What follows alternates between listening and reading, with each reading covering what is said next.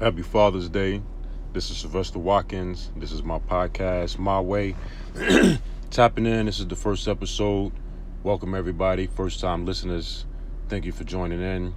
Basically, this is going to be me from a black father's experience in America, um, telling the things that I go through, my daily struggles uh, with just being a black male in America, uh, trying to get housing and to get set up with um, finances and legalization and business and just things like that and being able to move forward. Then on top of that being an aspect of a black father in america and what that looks like. It's a lot different for a 46 year old as it was different for me back when i was 21 and some things are the same some things are different. So just here to bring you my experiences. Um, i also have my book out now my way i want it all. Basically just breaking down again my experiences and how i found success in this life um, in america with um, sometimes seemingly the cards and the deck stacked up against you.